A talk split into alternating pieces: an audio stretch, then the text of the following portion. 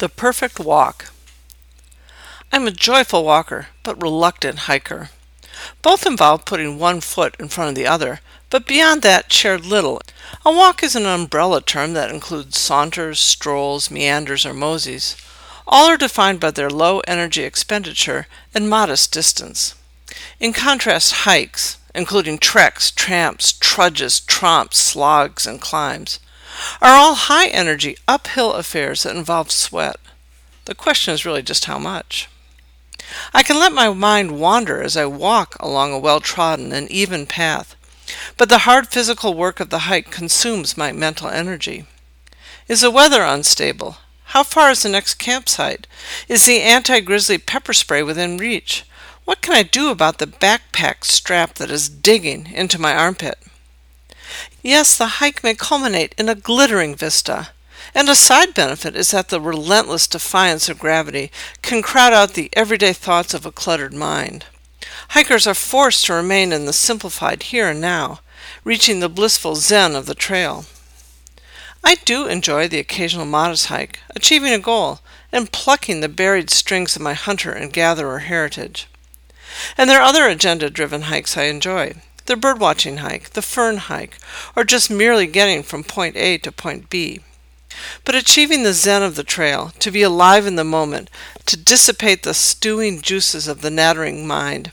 In my default slothful state, I wonder, isn't there an easier way? Do I have to climb a mountain and sweat to do this? The walk is my decluttering device. When properly executed, a contemplative walk moves beyond the here and now to harness the mind's creative energies freewheeling, whimsical, fanciful, imaginative, and curious, a mind that doesn't need to focus on the task at hand. I don't have to think about the physical demands of a hike. In fact, it is this uncoupling of the physical and mental energy that is the beauty of the successful walk. With a steady put put pace, the physical energy just fades into the background, and my mind is set free to pursue its own agenda. This balance between the mental and physical energy is well illustrated by a companionable walk with friends. Imagine the same group facing each other around a dinner table. Conversation is pinging back and forth, and the evening is being driven by the collective mental energy of the group. Suddenly there's a lapse in conversation. As the hostess, you immediately feel the anxiety of a sliver of silence, ratcheting up to the exquisite discomfort of one second of complete silence. You are desperate to reignite the flow, perhaps reaching for the old standby. Anybody read any good books lately? The other option is to introduce some physical energy to the mix to absorb the silence, perhaps getting up to clear the dishes. Unfortunately, that awkward silence can become the tipping point for chairs to start scraping as your guests get up to leave. And it's not even nine o'clock. Silence is poorly tolerated in social events that are driven by mental energy. Walking, however, is a sponge that sops up silence. In fact, walking makes silence a social necessity. Unless one of the walkers is oddly agile, the group cannot face each other and is either arranged side by side or in file. My personal preference is a single file walk on a wooded path where I can let my mind roam free in the inevitable conversation gaps. Once the group reconvenes, perhaps where the path has provided the first glimpse of a nearby lake, I often find that individual trains of thought have veered off in astonishing directions.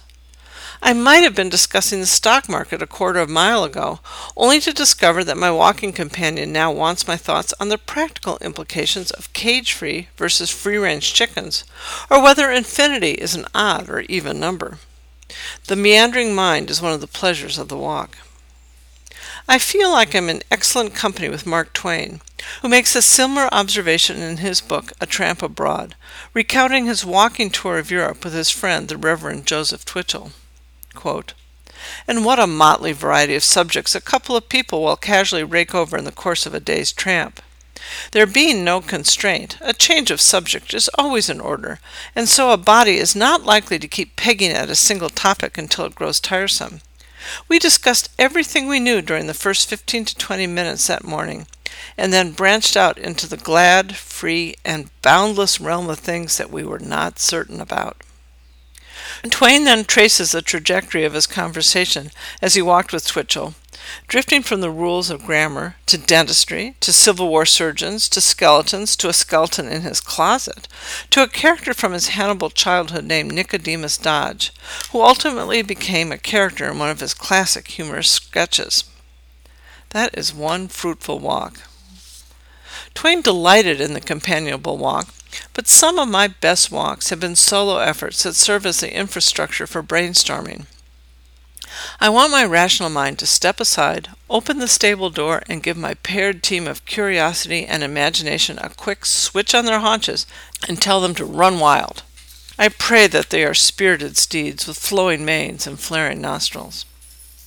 Sometimes the horses can just lose their spunk, turn into weary dobbins, and plod back to the stable looking for a fresh bag of oats. Without intervention, a weary imagination can insidiously devolve into wheel spinning nattering, fussing about the sock that keeps falling into my shoe, stewing over a perceived insult, or wondering if I put enough curry in the chicken salad. This is a critical juncture. I know that I must stop abruptly and reboot. My favorite technique is to stand still for a moment, look around, tap into the surrounding visuals, and become a noticer. Virginia Woolf relied on the streets of London for her noticing environment. In her essay Street Haunting, she wanders around London on the contrived errand of buying a pencil. She describes the carnal splendor of the butcher's shops with their yellow flanks and purple streaks, and then pauses to consider what life must be like for a dwarf that she spots. While Street Haunting is a much anthologized essay, I'd like to think that Woolf initially started her walk as the brainstorming basis for her extended essay on gender equality, A Room of One's Own. Perhaps as she walked along, she suddenly realized that she was now fuming over the superior education and easier path of her husband and brother in law.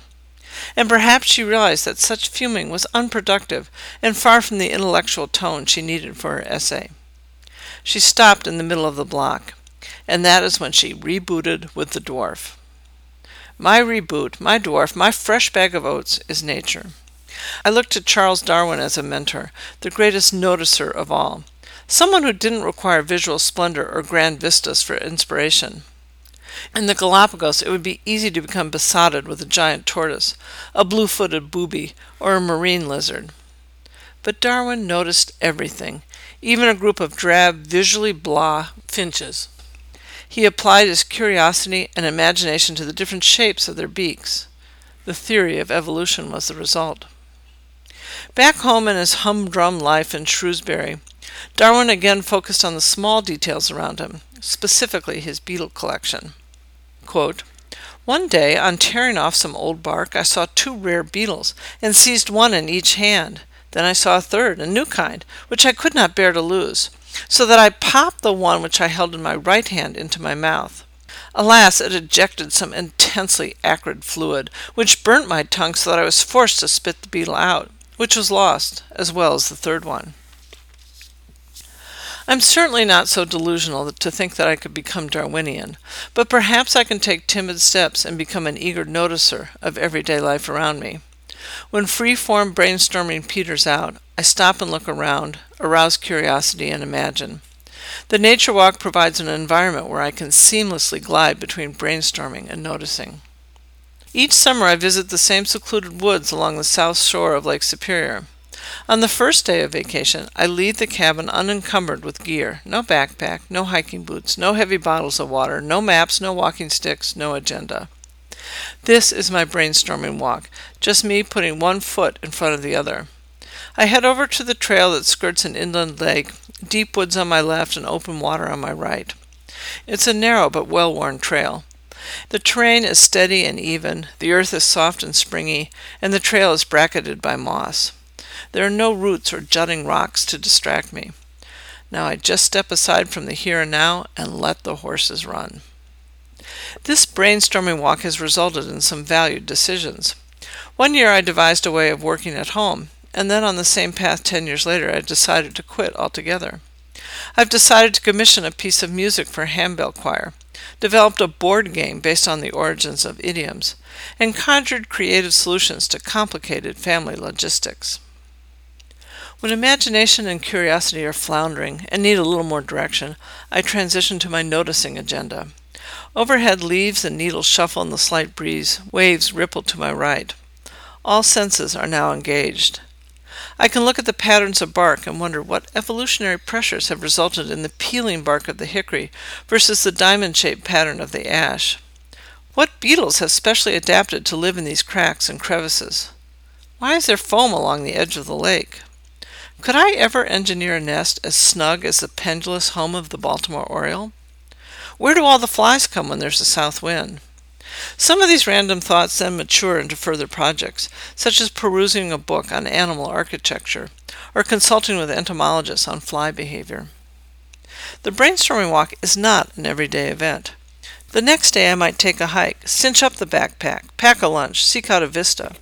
But for the first day of vacation, I found the perfect walk one without an agenda other than a willingness to branch out into Twain's glad, free, and boundless realm of things that we are not certain about. And all of this within 10 to 20 minutes of my door.